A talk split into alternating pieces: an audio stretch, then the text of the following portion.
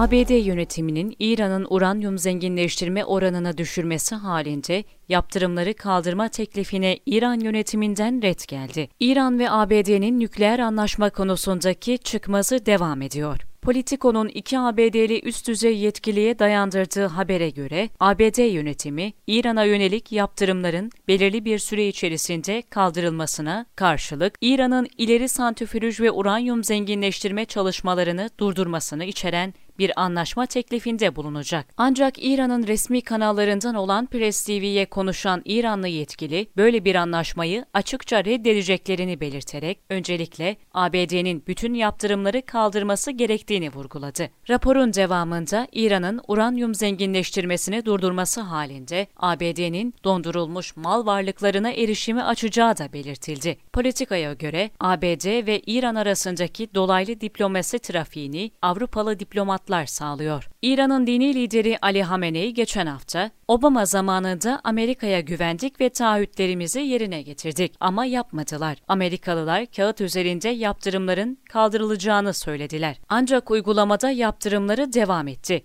Verdikleri sözlerin bizim için güvenilirliği yok" açıklamasında bulunmuştu.